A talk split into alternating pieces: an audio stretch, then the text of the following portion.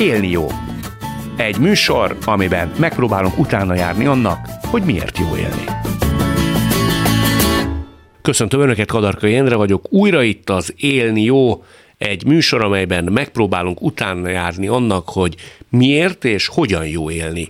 Elsőként jöjjön Lakatos Márk, stylist, média személyiség, séf, divat, jelmezés látványtervező, üzletember, influencer. 2003-ban a Megasztár című tehetségkutatóval vált országosan ismerté, ő volt a műsor egyik háttérembere. Azóta az ország egyik legismertebb stylistja, a szórakoztatóipar állandó szereplője. Te szabadnak születtél, vagy menet közben jöttél rá az ízére?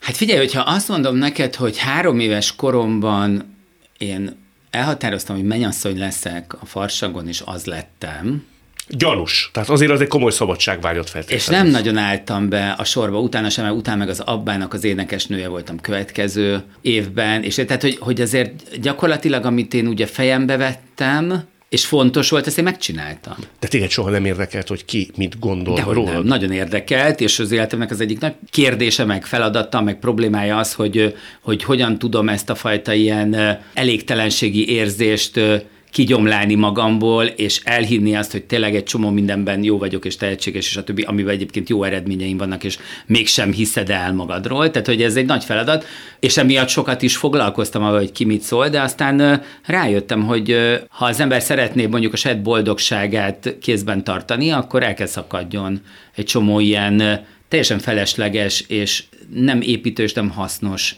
véleménytől, gondolattól. Azt hogy kell csinálni? Hát rohadt nehéz.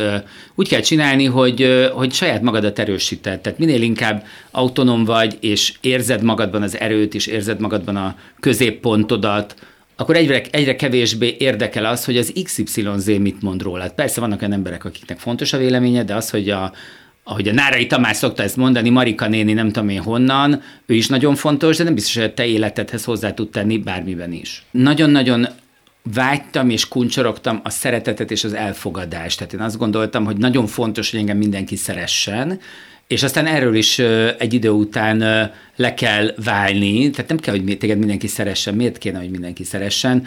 Azok szeressenek, akik benned értéket látnak, akik hozzád közel vannak, akikkel a világképetek, érzelmetek, energiáitok együtt rezegnek, azokra van neked szükséged, de nem azokra, akik eltaszítanak maguktól, vagy akiktől, vagy akik ösztönösen távol tartanak maguktól téged. Tehát az ember avval legyen, akivel jó lenni. Utólagosan te úgy tekintesz mindenre, hogy kellett az az időszak, amikor te meg akartál felelni, hogy azzá válj, aki most vagy, vagy azért most már ennyi idősen úgy gondolod, hogy ezt meg is lehetett volna azért spórolni. Semmit nem lehet megspórolni, nem? Endre. Hát, mind, hát te megspóroltad a fröccsöntött nadrágjaidat fiatal korodban? Nem. Nem. Ugye? Tehát, hogy, hogy azt csináljuk pont, amit tudunk, és az is egy boldogság recept, hogyha az ember rájön arra, hogy nem tudta másképp csinálni akkor, amikor úgy csinálta, ahogy és nem csak ő, hanem mondjuk a szülei sem tudták másképp csinálni, meg a tanítónénie sem tudta másképp csinálni. Tehát mindenki azt tudja csinálni az életében, ami éppen abban a szintjén lehetséges, amire képes.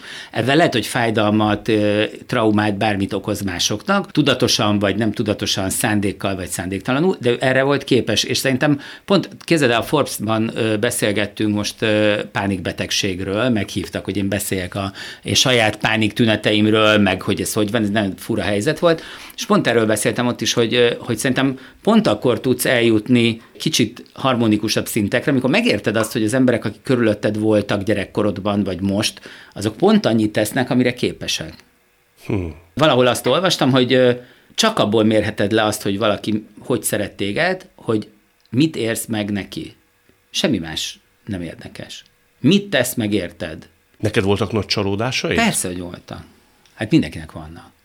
Meg én alapvetően ugye egy ilyen nagyon mondhatni naív gyermeki lélek vagyok, ezt pont az Alföldi mondta legutóbb a, a Friderikusnál, ez, ez nagyon érdekes, hogy nagyon sokszor gondoltam én is így, hogy, hogy inkább essen az ember pofára, de tartsa meg azt a fajta bizalmát, naivitását, akár hiszékenységét is az életben, amivel aztán átcseszhetik az agyát, de inkább maradjon nyitott. Persze, ugye ez is egy érdekes dolog, aztán gondolkoztam ezen, amit a Robi mondott, hogy sokszor viszont ez a, az emberismeret hiánya is, vagy az a fajta projekció, amivel igazából saját magadban nem vagy tisztában, és ezt rávetíted egy másik emberre, tehát ezért lehet tanulni, és lehet résen lenni egy idő után, és lehet, lehet arra felkészülni, hogy hogyan véd magad. De egyébként az, hogy alapvetően az ember nyitott maradjon, és, és érdeklődő a világra és az emberekre, szerintem az egy tök jó hozzáállás. Miközben te azt mondtad, hogy azért egy nagyon komoly burkot képzel magad köré. Képeztem, most már egyre kevésbé egyébként. Érdekes módon,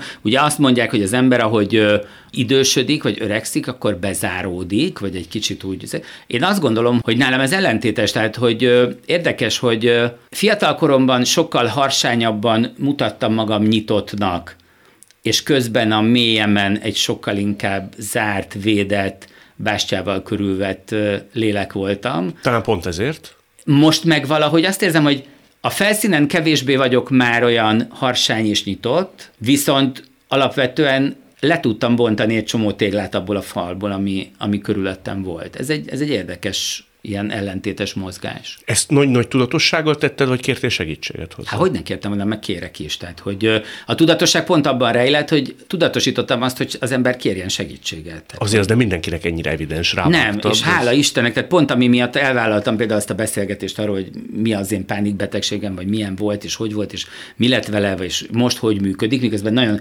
fura volt erről beszélni. Ugye a pániknak pont az a lényeg, hogy az ember ameddig tudja titkolja az egész külvilág, és saját maga előtt is, hogy neki van ilyenje. Mint ahogy általában a, a pszichés jellegű betegségeinket, vagy problémáinkat titkoljuk, mert azt gondoljuk, hogy szégyelni való, mert azt gondoljuk, hogy ez, ez csak a mi hülyeségünk, ez egy hisztéria, ugye, hogy a nőkkel kapcsolatban ezt évszázadokon keresztül mondták.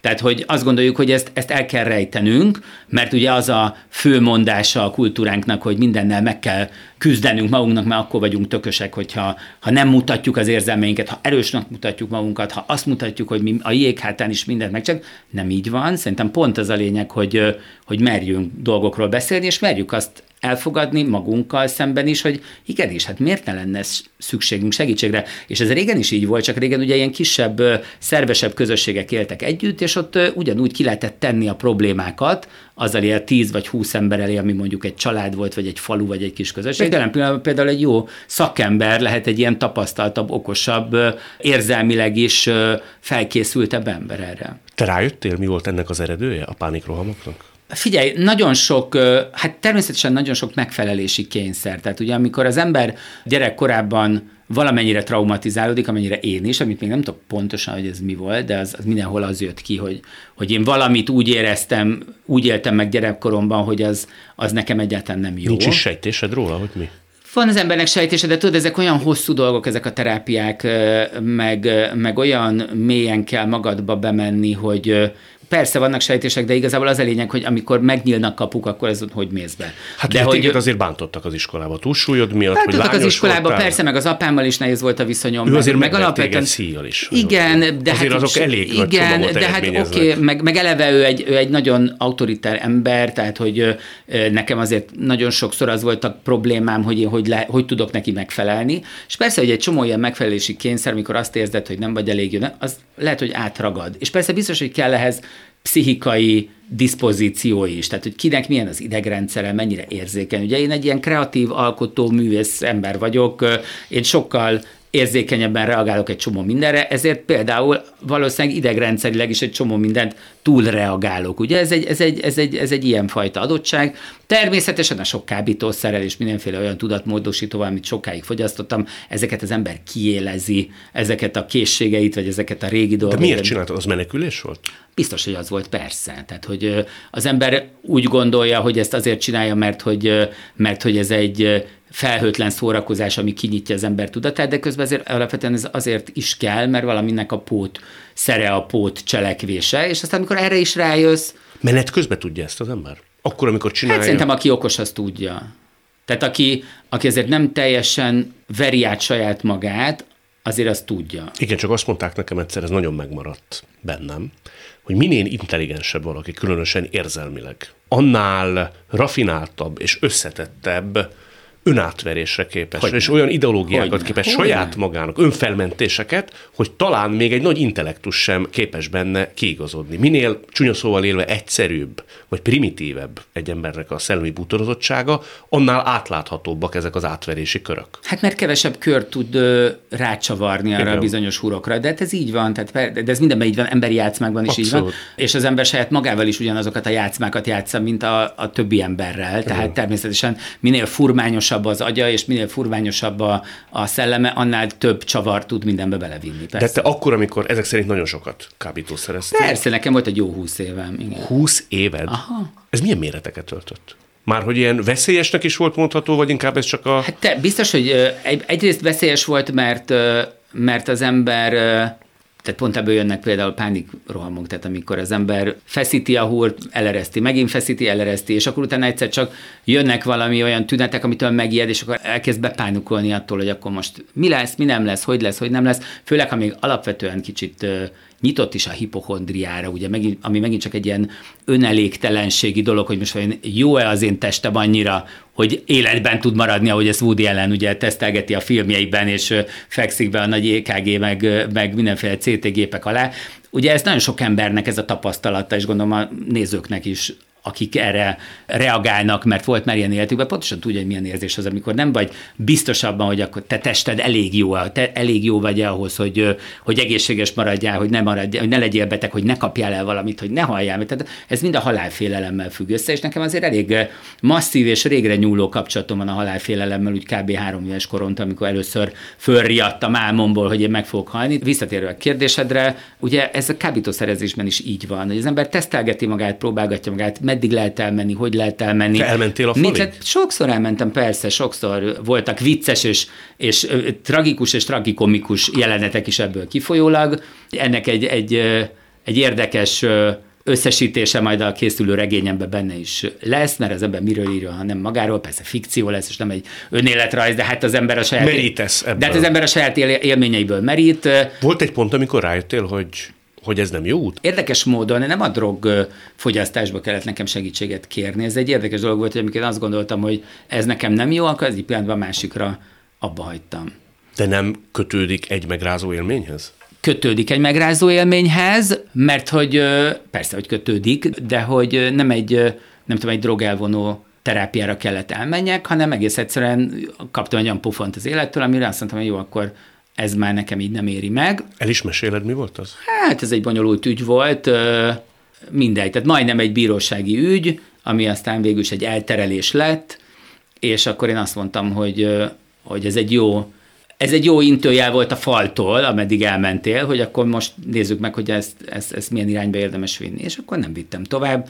Abba hagytam, letettem, és akkor onnan, onnantól kezdve jött a terápia. Érdekes módon pont ez az ember, aki ez, erre az elterelésre elmentem, ő mondta azt, hogy hát egyébként tök jó, hogy ez így elsimult, viszont nem akarsz-e egy kicsit foglalkozni azokkal a kérdésekkel, hogy miért jutottál el idáig. És akkor azt mondtam, hogy ja, ja, hát persze, hogy akarok ebben foglalkozni, miért ne kéne, hiszen nem vagyok én egy hülye gyerek, tehát persze, ha már ilyen szépen rákérdeztél, de hogy nem. És akkor onnantól kezdődik a kemény része a dolognak, ugye a, a szembesülés saját magaddal, a szembesülés a saját problémáiddal, saját traumáid közelébe férkőzést, nyitogatni az, az ajtókat, mint a kék szakában Judit, ugyebár, és, és nézni azt, hogy akkor hol mi jön ki, ez egy nagyon nehéz dolog, de közben pedig egy rohadt felszabadító dolog, és ami, amire én azt mondom neked, hogy amennyire úgy tűnik, hogy kevésbé vagyok már ilyen óriási lángal égő, hm. attól függetlenül, hogy embereknek be- bepofázok az életébe a TikTokon, de, de hogy nem vagyok már egy olyan őrült, nem tudom, hogy kamikázé, mint tíz évvel ezelőtt, tehát kevésbé látványos a szociális életem, de közben mégis valahogy belül, meg azért ezek a téglabontogatások, meg fallebontások ö, kora zajlik, és ez, egy, ez, egy, ez például egy sokkal harmonikusabb szakasz. Azt szerinted hol érhető tetten a te esetedben, hogy te egy kiegyensúlyozottabb márka vagy most, mint mondjuk tíz évvel ezelőtt? Hát figyelj, például abban, hogy, hogy könnyebben veszek dolgokat, kevésbé szorongok dolgoktól. Ugye azt mondja mindig a, a terapeuta, hogy ezek a fajta tudatosítási folyamatok, amiben elkezdesz mozogni, azok nem szüntetik meg a traumáidat, meg nem szüntetik meg a problémáidat, hanem mint a madárnak a csőre a szépiát, hogyha ha, ha folyamatosan tudatosítod azt, hogy neked miért, és hogy, és milyen bajod van, akkor azok enyhülnek, vagy azok, azok kopnak, és az egy, az egy komfortosabb harmonikusabb életérzéshez segít. És szerintem ez, ez, egy, ez egy tök fontos dolog. Tudod, miért fontos? Mert hogy alapvetően szerintem ez az egyik lényege annak, hogy hogyan kéne magunkhoz hozzáállnunk. Tehát például, amikor én a, az én szalonomban, vagy az iskolámban embereknek stílusról beszélek, akkor pont arról beszélek, hogy hogyan tudja az ember a saját belső lelki életét tudatosítani, és azt megmutatni a külvilágnak egy esztétikai rendszerben, ami mondjuk a stílus vagy az öltözködés. Ugyanaz. Ráadásul milyen érdekes, hogy az öltözködésünk és a stílusunk a legtöbbször a belső problémáinkat, félelmeinket, traumáinkat erősíti ki. Tehát az, hogy valakinek a gyerekkorában az anyukája mondta azt, hogy szép, vagy állandóan cseszegették, hogy kövér, nem elég jó tanuló, nem ugyanaz, amit mondjuk esetleg én éreztem mondjuk az apámmal kapcsolatban, hogy nem vagyok elég jó. Hányan érzik azt, és felnőtt korukban például nőként hányan tudják a női esélyüket azért így vagy úgy nem megélni és vállalni, mert azt kapták egész gyerekkorukban, hogy igazából ők nem tudnak megfelelni a normának, ők nem tudnak megfelelni valaminek. De ezt hogy lehet elengedni? Te nagyon hosszú ideig. Ez is tudatosítás. Tehát te hosszú ideig behúzott hassal közlekedtél. Mondtad ezt te Persze, magadról. persze. Aztán, hogy... És most is fogytam például, érted, amióta nem találkoztunk, fogytam 10, 15 kilót. Egyszerűen azért, nem azért, mert szégyeltem magam meghízva, hanem elértem egy olyan súlyt, aminél azt éreztem, hogy ez az egészségemnek már nem jó. Ez milyen érdekes, tehát egészségügyi szempont Igen, volt, tehát, hogy nem, a, nem a hiúság. Nem feltétlenül. Tehát pont az volt az, az érdekes, a, ezt megelőző túlsúlyos időszakomban, hogy nem zavart már az, hogy itt van egy kis hurka, vagy ott van, viszont elértem egy olyan súlyt, amikor azt mondta a orvos, hogy figyelj, itt már van ennek rizikója, figyelj, amúgy inzulin rezisztencia van, az az előszobája ugye a, a cukorbetegségnek, majd ha elérsz az 50-ig lassan, akkor ez egy rizikófaktor, és akkor azt mondtam, hogy oké, okay, tök jó, akkor most nézzük meg, hogy egyébként vagyok-e olyan kapcsolatban a saját testemmel, hogyha ha azt mondom, hogy akkor most menjünk egy másik irányba, akkor követ. És követett. Például ez is egy tök jó. Ez például egy tök jó terápia a halálfélelemhez, vagy a hipochondriához, hogy, hogy igenis az ember dialógusban legyen a saját testével, és érezze azt, hogy együtt megy vele. Ugye a szépségnek is van egy ilyen nagyon erőszakos kultusza, és az egész body pozitív folyamat, ez arról szól, hogy ha beledög lesz is, lássad magad szépnek. Nem kell. Tehát rohadtul nem az a legfontosabb az ember életében, hogy kötelezően és feltétel nélkül te szépnek lásd magad. Az, hogy te harmóniában és békében élsz magaddal, az lehet, hogy pont annak lesz majd az eredménye, hogy lemondasz arról, hogy te mindenképpen egy kifejezetten szép embernek akarod magad tartani, mert számtalan olyan értéked van, külső és belső értéked is, ami a szépség mellett ugyanolyan fontos lehet. Ha ezt például belátod, az egy rohadt nagy lépés. Az nem egyik napról a másikra jön. Bennem sem egyik napról a másikra jön. Ezért dolgozni kell. Ezért ugyanúgy napi szinten dolgozni kell, mint ahogy terápiára jársz, vagy testedzésre jársz, vagy akármit csinálsz, nyelvet tanulsz. Naponta azzal foglalkozni kell, hogy elfogad azt, hogy a te fizikai, testi kiterjedésed az milyen, és abban te békében tudj élni. Ez sokat segít például, ha nem csak az az egyetlen egy dolog lebeg a lelki szemeid alatt, hogy te szép legyél sovány és fiatal. Mert akkor alapvetően kudarcra vagy ítélve. Ha nem ez mozgatja minden gondolatodat, akkor eljuthatsz egy olyan harmonikusabb állapotig, amikor igenis viszont lehetővé válik az, hogy ezt a testet, amivel rendelkezel, ezt hogy tudod a legvagányabban, a legokosabban, a legmenőbben, a legfantáziadúsabban, vagy a leg diszkrétebben, vagy bármilyen módon felöltöztetni, és akkor az örömet okoz, mert nem egy lehetetlen vállalkozásnak próbálsz meg minden nap saját magaddal kerékbe törődni, hanem egy egy szabadságot kapsz, és játszani tudsz a saját külsőddel, úgyhogy azt szereted, elfogadod, nem pedig állandóan bünteted, és saját magadat alázod, vagy, vagy szégyeníted. Azóta jobban is tudod élvezni az életet? Igen. Igen.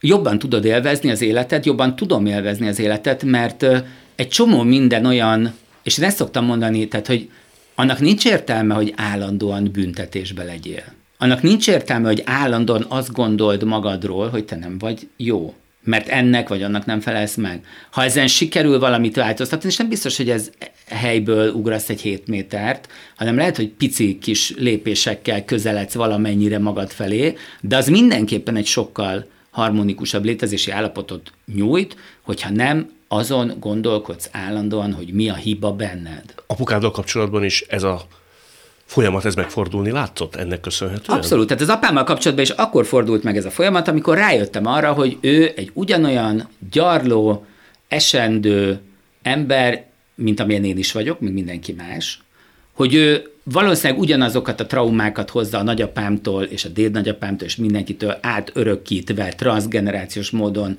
ami miatt ő is szenvedett, elfolytódott, nem tudom én, XY dolgot traumaként élt meg, és persze, tehát csinálta úgy, ahogy gondolta, az ő világképe, az ő meggyőzése. De nem is nehezte ez azért, hogy megver többször szíjjal? Figyelj, az, arra már nem neheztelek. Biztos, hogy van bennem valamilyen sérelem tudatalat, de tudatosan én azt a részét elengedtem, mert megvolt, kitudódott, elmondtam, megbeszéltük, de hogy onnantól kezdve azért én most miért haragudjak rá?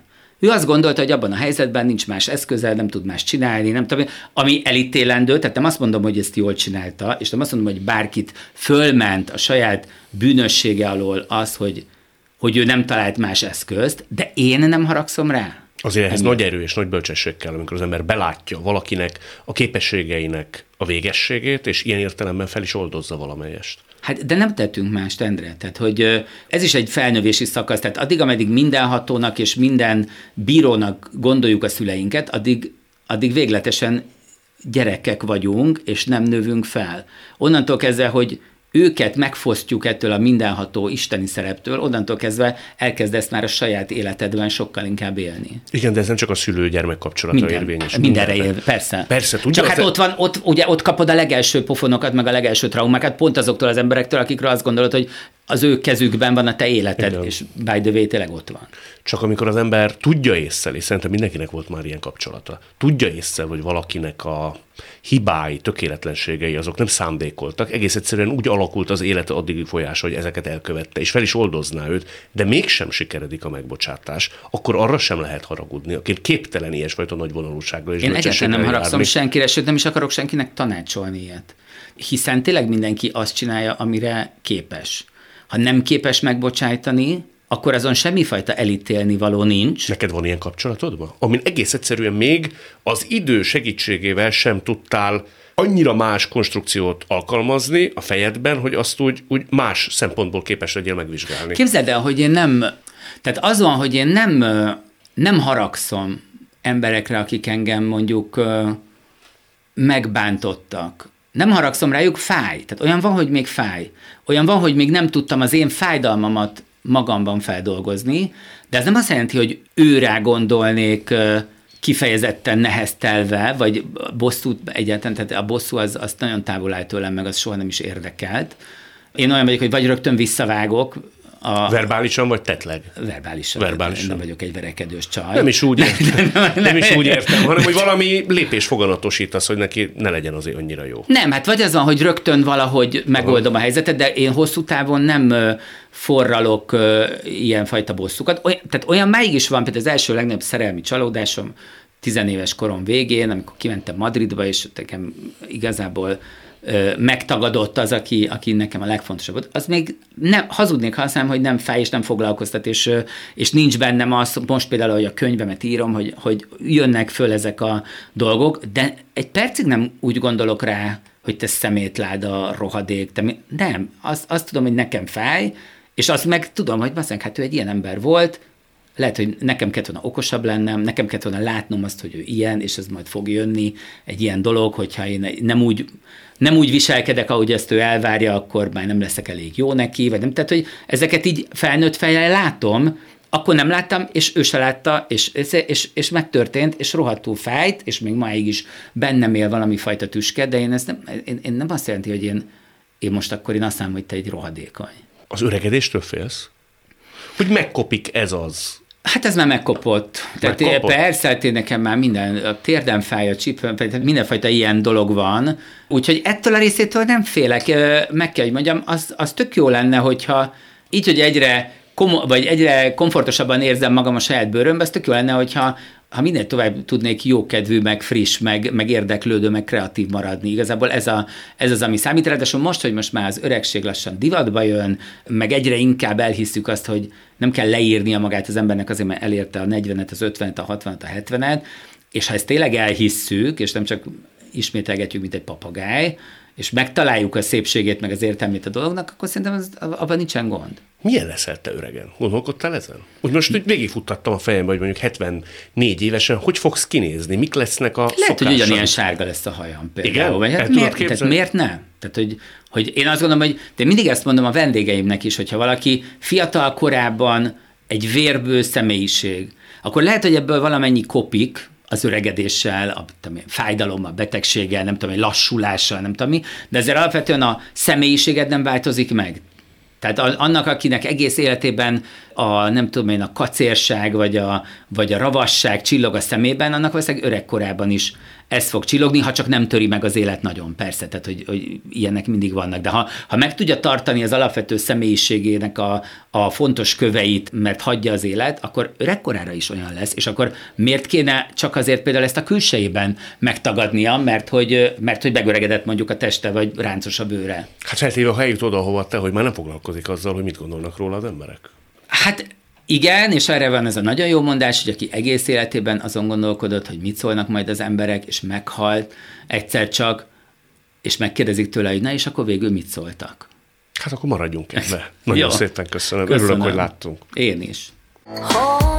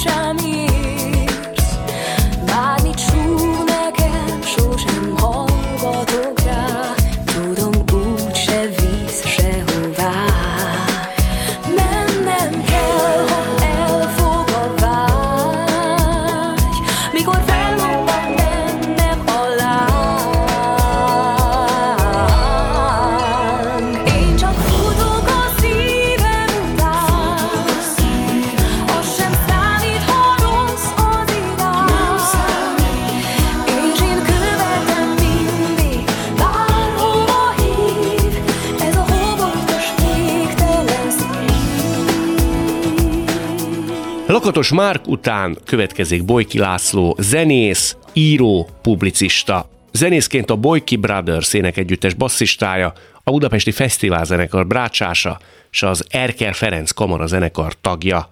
A lelki gondozóként is dolgozó férfi tudja, miről beszél, hiszen élete nem csak tündérmese, bőven kiutott a traumákból neki is. Azt mondja, ő is többször született újjá. Egy nagy családba született, ugye öten Így van. vannak testvérek. Mit ért az alatt, hogy ön ebben a nagy családban a futottak még kategória volt? A nagy családosok tudják, hogy a kicsik az mindig a futottak még. Tehát a, a, amikor elmegyek suliba, akkor Attila volt az első, ő volt a bolyki. Már András a második kisbolyki volt. Hát akkor Gyuri, mindenki, tehát mire odaértünk, én, meg az öcsém Balázs, hát addigra mi már nagyon kis bolykik voltunk. Ezen kívül otthon a családban is az volt, hogy voltak a nagyok, és volt a két kicsi. Hát mi voltunk, a- mindig volt program, akkor volt az, hogy mit csinálni, és a két kicsi. Úgyhogy ez ilyen értelemben volt a futottak, még megszoktuk ezt a... De önöket úgy kell elképzelni, hogy egy ilyen klasszikus, szeretettel, melegséggel kibélelt nagy család? Igen. Tehát nagymamám egy ilyen arisztokratikus zsidó családban nőtt föl, tehetősek voltak, gazdagok voltak, és akkor jött a történelem, és jött az, hogy így a család nagy részét elvitték, és, és eh, meg is haltak a holokausztban.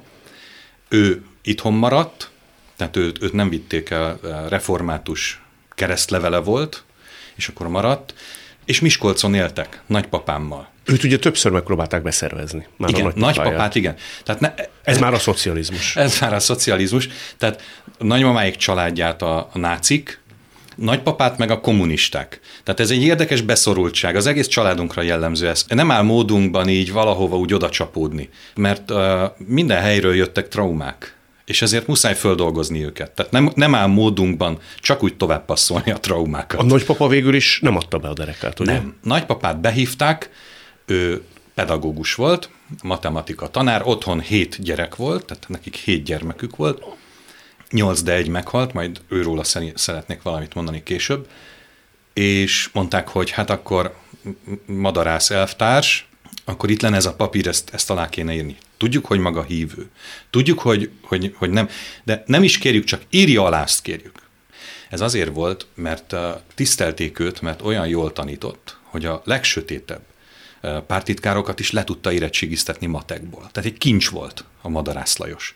Tehát nem akarták őt bá- bántani, sose bántották. Gyakorlatilag könyörögtek neki, hogy írjon alá, de nem írt alá. Azért, hogy jelentsen másról, ugye? Igazából nem tudom a papír, valószínű, ugye, mert akkoriban ez volt a beszervezés tétje. Magyarul közölték vele még azt is, hogy elvárás, hogy aláírjon, de nem kell jelentenie. De nincs rálátásom, hogy mi volt ez, hisz ez kutathatatlan, amit nem írt alá. Csak ő mesélte, és nem tudom pontosan. Tehát elég sokszor elvitték, soha nem bántották fizikailag, de mindig megpróbálták nyomás alá helyezni. Ő mire hivatkozott, hogy nem írja alá? Nagyon egyszerű volt. Azt mondták neki, hogy, hogy kap két napot, és akkor addig gondolja át. És mondta, hogy de hát nekem két perc se kell.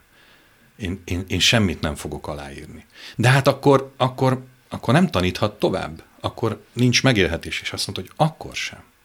Tehát vállalta az egzisztenciális veszélyt, nem tudom hány gyerek. Nem veszélyt, hét gyerek, nem veszélyt, azonnal kirúgták, és nem is, tehát senki nem alkalmazhatta.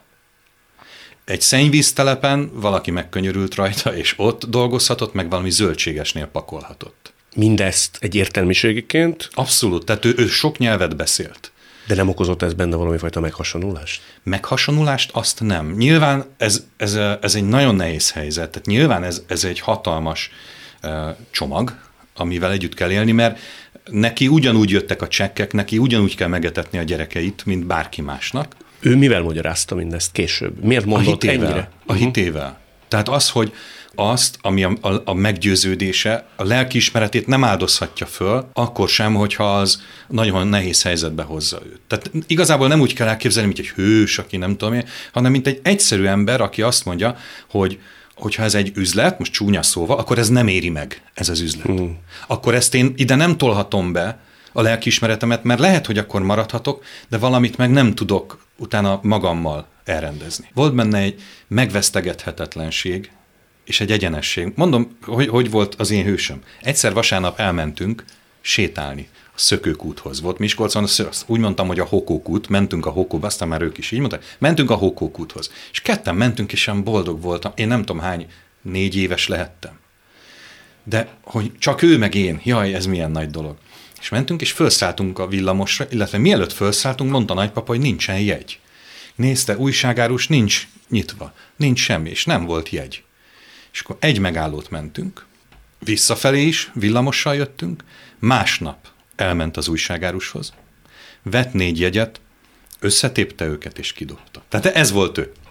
De nem azért, mert kényszeres, tehát nem, nem azért, mert valami kényszeres szabálykövető, hanem úgy érezte, hogy, hogy neki ezt, neki, neki ez az útja. Valószínűleg nem csak neki, nekünk is ez lenne, csak hát mi elhullunk, amikor Igen. ilyen próbatételek elé kerülünk. És Én odáig, nem eljutott, nagy- odáig eljutottam, ezt mennyire tisztelem, odáig még nem, hogy ezt megtegyem. De oké, most persze bérletem van, úgyhogy... Nekem is imponál, de nem tudom, hogy én például, ha valaha blitzeltem és életemben, utána eltéptem a, Igen. a jegyet. Akkor, amikor a szülei elváltak, akkor volt ön tíz éves. Igen, nem? ez nem egy pont volt, úgyhogy azt mondanám, hogy így, így ez egy folyamat volt, de ilyen tájt. Igen. Tehát ez egy folyamat Az volt. egy nagy törés volt? Hát az egy brutális törés volt, igen. Tehát az volt nekem az életemben az első kegyetlen törés. Tehát Mi az volt a, ebben a törés? Az, hogy nem leszünk már egy család, csalódás élmény valakivel kapcsolatban? sokat, sokat gondolkodtam ezen, hogy, hogy ez, ezt hogyan tudnám utólag felnőtt fejjel így megtalálni. Az első talán az, hogy az volt nekem a, tehát a család volt a leges, legfontosabb. Tehát nyilván gyerekként, tehát mi más lenne? Az volt az én világom határa. Az volt az én világom lényege, és annak ő volt a középpontja. Tehát azért, amikor, amikor ő abból kiesett, akkor Plusz még ugye tudjuk, hogy, hogy a, a gyerek az Isten képét is sokszor az édesapjáról mintázza. Tehát egyszerűen mi, olyan volt, mint hogy kihúzták volna a dugót az egész világból, és így, úgy leereszt. Tehát nekem egy ilyen, ilyen élmény volt ez. És azt hiszem, hogy ahogy rekonstruálni tudom, nekem az, azt hiszem, hogy az elmúlás, azzal szembesültem, az elmúlással. Ennek kapcsán? Igen. Hogy kapcsolódott ez össze az ön fejébe az Úgy, elmúlással? hogy, hogy, ö, hogy valami, amiről elképzelni nem tudtam, hogy el tud múlni, az elmúlt. Tehát, hogy minden véges az életben. Ha ez véges, akkor minden véges. Nem itt, tehát nyilván nem voltak ilyen fogalmaim, de ez volt az élményem. Tehát Tehát a, a szívemben ez volt az élmény. Aztán jöttek néha csapások azért gazdagon, mert elvesztette a szeretett nagymamáját Igen. Egy kicsivel később, és volt egy autóbaleset, ahol az idősebbik bátyját elvesztette. Igen. Na most ez így, ez így lezajlódott egy öt éven belül, ez minden, amit, amiről eddig beszéltünk, ráadásul úgy, hogy Attila bátyám és nagymama egy héten belül haltak meg. Nagymama idős volt már, és egyszerűen csak meghalt, tehát ő nem, nem valami baleset következtében, és akkor egyszer reggel csöngetett a, a rendőr, és édesanyám ajtót nyitott neki, és akkor rendőr mondta, hogy Tatabányánál, hogy ez az ön, ön fia, ez a Bojki Attila. És akkor mondta, hogy igen. Mindez úgy érte önöket, ez a hír, hogy azt hitték, hogy minden rendben a fiúval, ugye? Németországból jött haza, mint annyiszor. Tehát uh, ő kint dolgozott akkor már. Tehát ez egy ilyen derültékből. Németország. Hát abszolút. Tehát jött haza, uh, vártuk őt, hogy majd hazaérkezik. Hány éves volt akkor Attila? 20. Tehát 20 éves volt, és, uh, és hát nagy, nagyon komoly felelősségteljes munkát végzett Németországban, és jött haza onnan. Tehát egy 20 éves srác, tehát abszolút semmilyen, semmilyen előjele nem volt természetesen ez. Ezt hogy tudta, ha el lehet ilyet rendezni a saját lelkében? Azt hiszem, hogy ezt egy kicsit könnyebb volt, bármilyen furcsán hangzik, egy kicsit könnyebb volt, mint a vállást. Megmondom miért. Azért, mert ehhez könnyebb volt viszonyulni. Ha valaki meghal, akkor el tudom gyászolni. Tehát akkor, akkor rá tudok nézni, és azt mondom, persze beledöglök, persze nagyon mélyre megy, persze, de azt tudom mondani, hogy ez a helyzet. A, a szüleim vállása az nem így volt, mert, a, mert a, ugye elvesztettük az édesapánkat, de azért ő volt, csak máshol. Tehát, hogy ahhoz nehezebb volt viszonyulni. Ez nagyon fájdalmas volt, hát mit, mit lehet erre mondani? Persze, hát, hát nagyon, na, ez nagyon nagy csapat volt, ez az öt fiú, tehát ez egy, ez egy brutális kiütés volt, de valahol egy, egy könnyebb volt betenni a lelkembe a, abba a veszteség listámba. Tehát oda, hogy, hogy, hogy most tőle elbúcsúzom. Feldolgozhatóbb? Feldolgozhatóbb, olyan különbség, mint hogy valaki meghal vagy eltűnik. Ha eltűnik, akkor nem tudom, hogy hol van, mi van vele, miért. Van egy bizonytalansági Igen. tényező. Ez lezárult? Nem zárult le? Ez, ehhez hogy kell hozzáállni? És gyerekként ezt, ezt, ezzel meg kellett küzdeni. De úgy azt mondanám, hogy ez egy jó sorozat volt, tehát ez egy elég, elég, elég komoly sorozat volt így. Aztán ugye elkezdett ö, esketni, temetett, lelkigondozó lett, börtönökbe járt, az énekesi karrierjük is beindult, és lett egy családja. De aztán lassan abba hagyjuk itt a traumák sorát. Tehát nem végig itt ilyen traumavadászatba megyünk át. Trauma, ilyen katasztrófa, turizmus. Igen, de a balesetek sem kerülték el, mert hogy leégett a házuk. Nem is annyira Az még jobb lett volna, ha leég, nem leégett, hanem összedőlt. összedőlt. Összedőlt. Tehát úgy kell elképzelni, hogy volt egy ház, ez egy, ez Biatorbágyon, egyébként egy domb tetején, tehát a Biatorb egy ilyen dombos. Az egyiknek a torbágyon egy tetőn, tehát egy dombtetőn ö, állt ez a ház, hát egy utcában, és körülötte is házak voltak. A lényeg az, hogy ez egy, ez egy régi sváb parasztház volt, mint ahogy ott nagyon sok ilyen volt, meg még van is.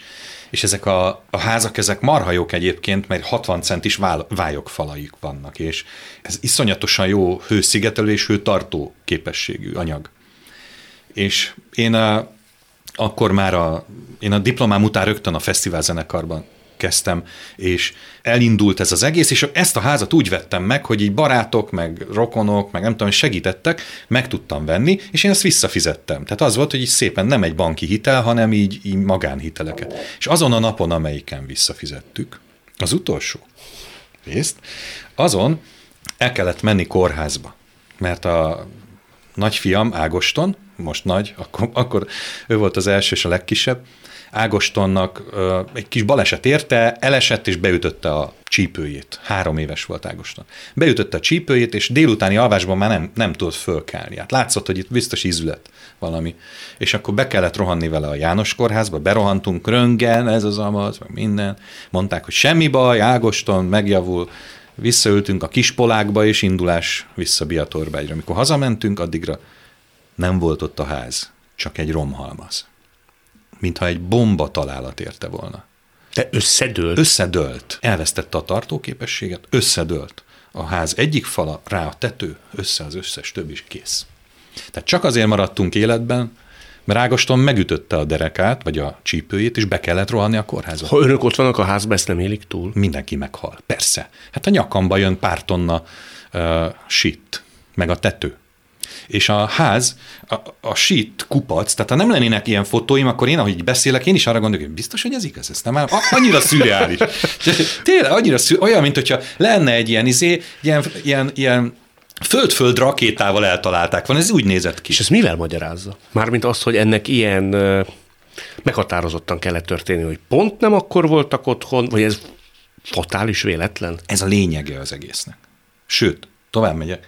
A ház kupac, a törmelék kupac, hogy álltam, így néztem, tehát el lehet képzelni, hogy ez egy érdekes. Tehát a, azon a napon, amelyiken az utolsó részletet kifizetem, ez olyan, mint a kinevet a végén, hogy így megy, megy, megy, megy, puff, és mielőtt bemennél, leütnek, mehetsz vissza hatos dobni. Tehát mintha nem is játszottál volna, mintha semmi nem történt volna odáig, csak egy kicsit fáradtabb vagy. És a kupac tetején egy A4-es lap, mint egy zászló lengett. Az A4-es lapra Ágoston egyik ilyen kis ovis társának a gírbe-gurba betűivel rá volt írva, hogy házi áldás. Nem tudom, hogy ismeri ezt a Hogyne. szöveget.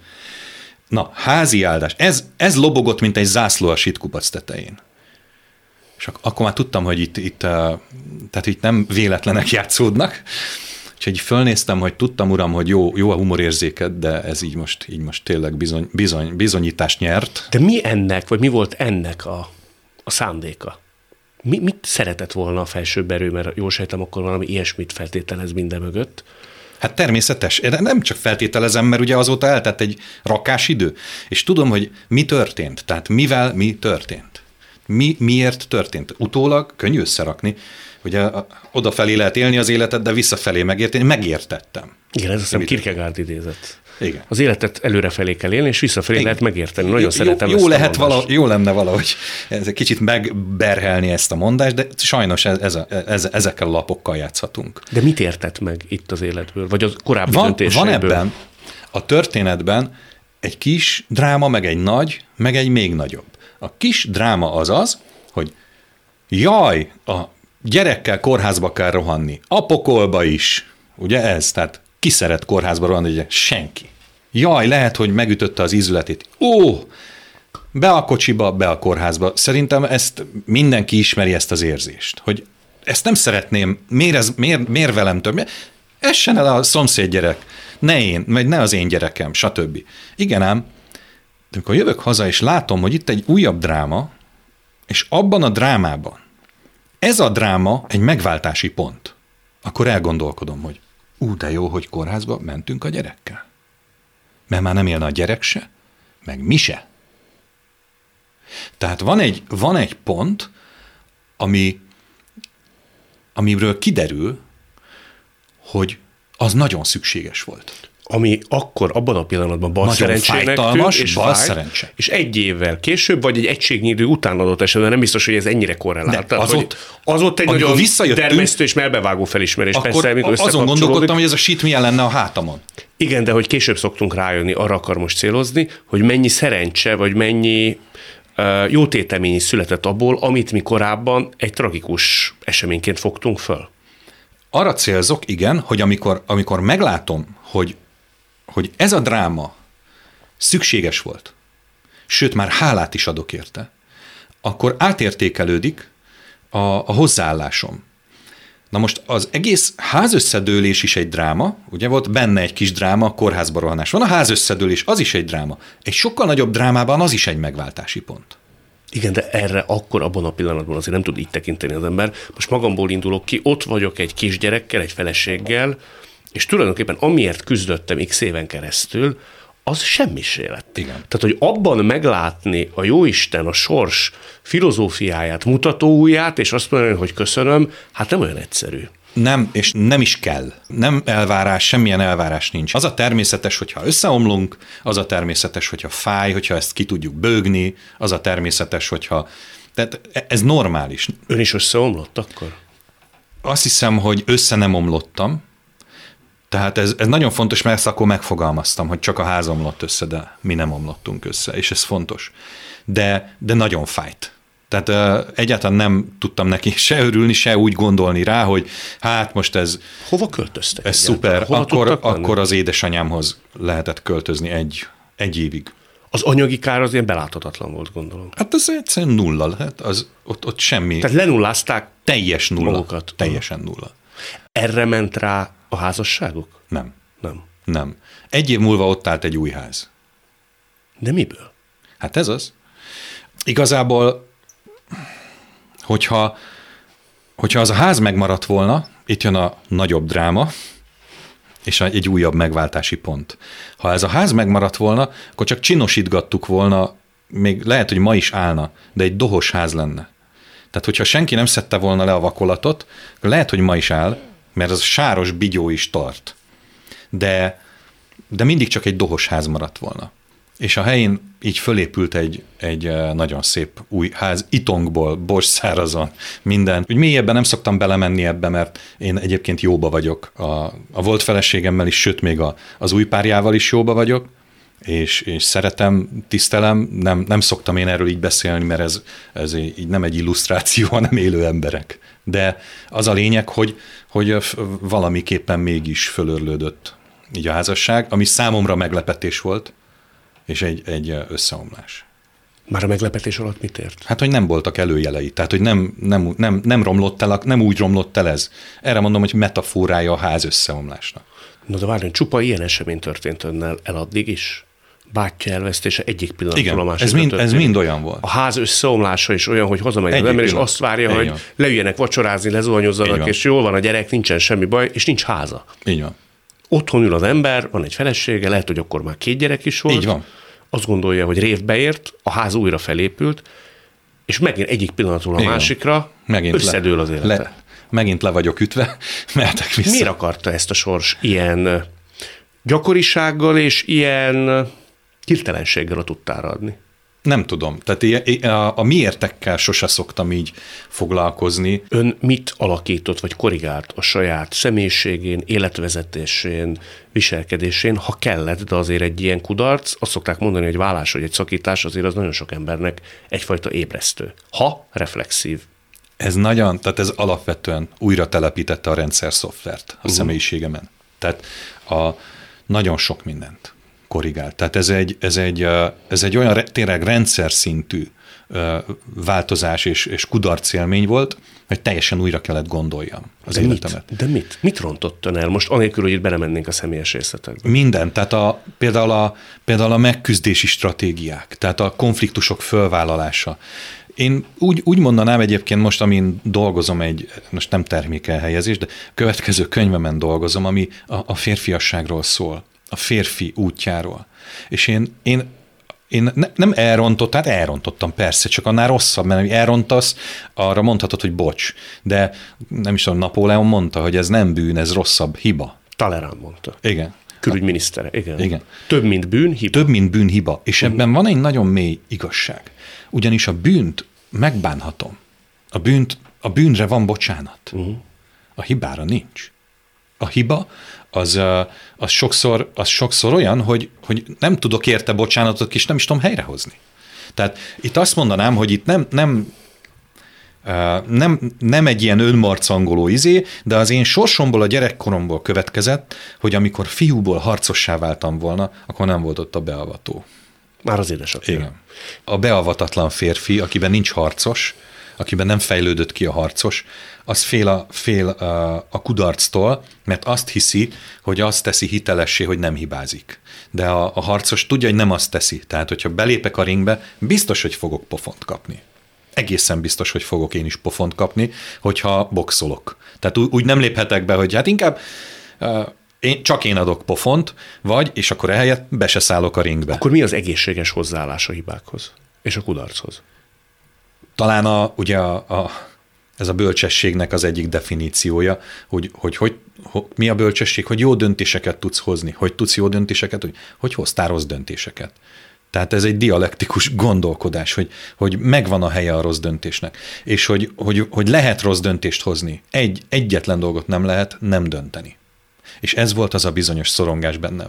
A nem döntés, a nem vállalása az életnek, a konfliktusoknak, nehogy hibázzak. Nincs olyan elvárás, hogy ne hibázzak.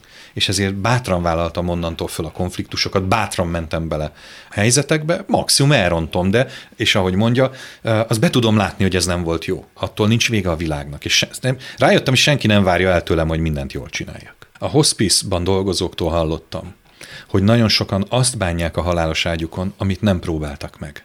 Mert amit megtettek, de nem kellett volna, azt megbánhatták. Azt, azt, azt elsirathatták. Nem jól csináltam. Nem tudod elsiratni azt, amit nem próbálták ki. És az, az egy óriási hiba. Nem bűn. Hát ne, nem bűn, csak, csak a lehet, hogy ajtók nyíltak volna ki, és nem próbáltam meg. De féltem. A Steve Jobs mondta a Stanford, azonban a híres Stanfordi beszédében, amikor ő már tudta, hogy halálos beteg, hogy soha olyan kreatív nem voltam, mint azóta, hogy tudom, hogy meg fogok halni.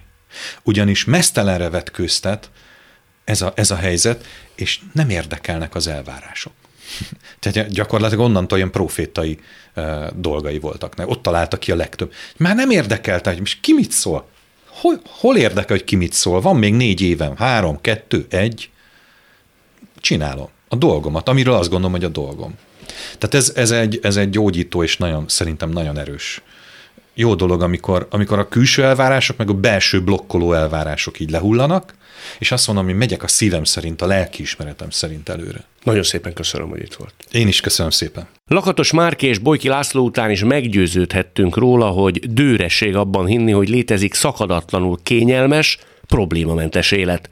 Bátran és a dolgokkal szembenézve érdemes élni, legalábbis a mai két vendégem így tett. És tudják, élni jó.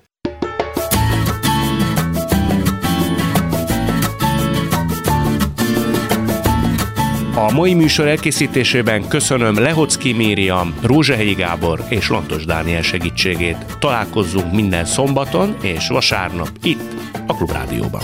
Viszont hallásra!